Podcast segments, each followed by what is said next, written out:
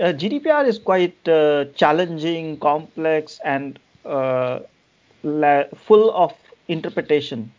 And if I may ask you, how would you put GDPR in one word?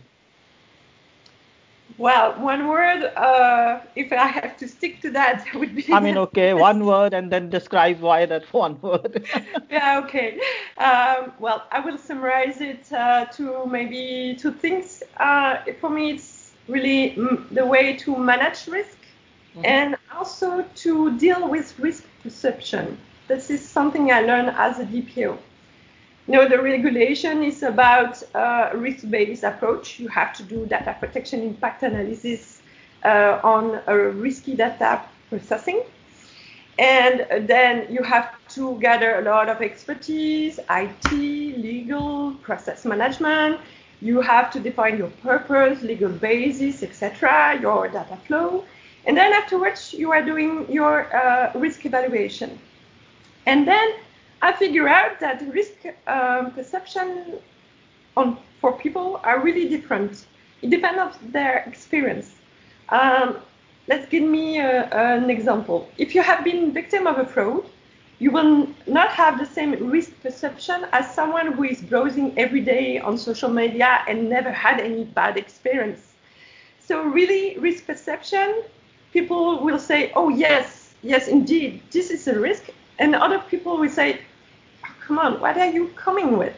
So when you have to do your exercise of risk evaluation, you have to take also this into account because you need to even brought with you people who say, what are you talking about? Yeah. so uh, this is really something important uh, as a DPO, managing risk, but also the risk evaluation exercise with a lot of different people. Right. I think diversity helps when it comes to risk evaluation because risk is perceived based on your background, your technical knowledge, your legal knowledge, and your experience with risk. And if you've gone through, then you tend to be more risk uh, averse sometimes. But you need to have a balanced approach. Okay, and so in that case, if it's all about risk management, what does fit in privacy mean? Because in like we say, health is God given, that's how, how we say it and then fitness is a choice whether you want to have fitness or not what would fitness in privacy mean for an organization perspective well from my experience as a dpo i would say there are two important things um, company culture it's definitely something very important uh, you need to make sure that everyone is on board that everyone understands everything uh, but the other thing is um, making sure that GDPR principles are embedded in your process.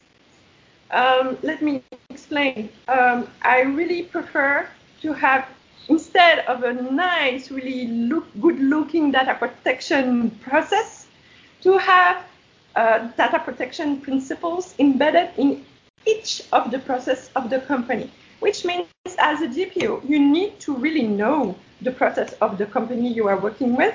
Right. And to uh, make sure that you work with process owners to check how you are going to put data protection in their own process. So it's really something working more smoothly and uh, making sure that you have data protection a bit everywhere in the mind of the people, in the process, in the habits of the people.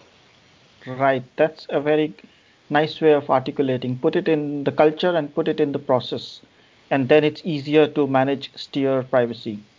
So, uh, as a DPO, uh, what are the big challenges you observe? And of course, I will also ask not just list out the challenges, but help us understand how do you solve them because then uh, our audiences not only can understand and associate with the challenges, but also learn how can they solve because everybody solves them differently but some of the challenges are common but the solutions are very very interesting when we hear from people. So would you be kind enough to share some of your challenges? How do you solve them? Yeah sure well i'm working in a big company a public company so i have to deal with a large volume of data hundreds of data processing thousands of employees uh, specific public, public tenders issue, and large range of data processor. So one of my challenge is workload. Definitely, there's a lot to do. uh, so uh, that's one one of them, and the other one is uh, keeping people on board. It's really yeah. important um, because there's a lot of work to do. You have to repeat everything. So you have to prove the added value of what you are doing. Why are you doing this? Why data protection is important for you, for the company. Um, and you have to keep the data protection spirit alive. Uh, it's something that is not one shot, it's every day and it needs to, to be running. So, of course, I cannot solve all this by myself. so, um, I have to make sure that uh, the culture, uh, the people as getting on board, uh, keeping the pace, um, and uh, because if I'm not doing this, you, I'm not able to identify, we are not able to identify uh, the data processing uh, into the company and to analyze the risk. So it's really important that people understand why they are doing this because everywhere in the company, everywhere, everyone can identify one data processing. It's really, really important because you know the bit my nightmare is having shadow data processing. You are not aware they are existing, but they are there. Yeah. They do not have purpose. They do not have legal, legal basis, and they do not have a security measure. So it's a bit a nightmare when you are DPO working in a big company. So keeping people with you is really, really important. And also, I have to tell that I'm lucky DPO because I have a fully dedicated team working with me. So it helped me out uh, reaching all those people into the company. I would be able to do it by myself. Yeah, I think it's always challenging. No one uh, DPO is such a complex role that if you want to do it by yourself, it's practically impossible. So you need your eyes, hands, ears, everybody acting as that and helping you with queries and then you can answer it. But you're right, the shadow processing or the shadow IT, that's a big, big risk because that we don't know and where it happens and how it happens. And if we can, if people are there working, serving on your behalf in different departments, knowing about it and bringing those issues, it makes life simpler. Yeah, hopefully, because you have to repeat a lot of things.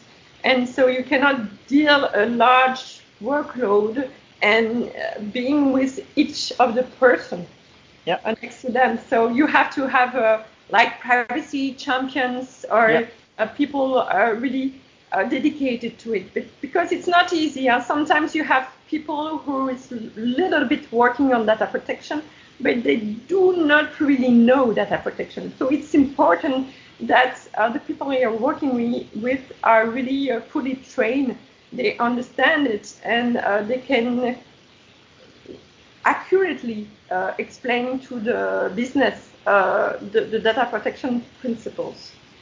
Right. And I think uh, I'm sure you also implement it because when we talk about privacy champion network or things like that, there are multiple levels. People who understand privacy, but they do not need to decide, they only need to bring things to you.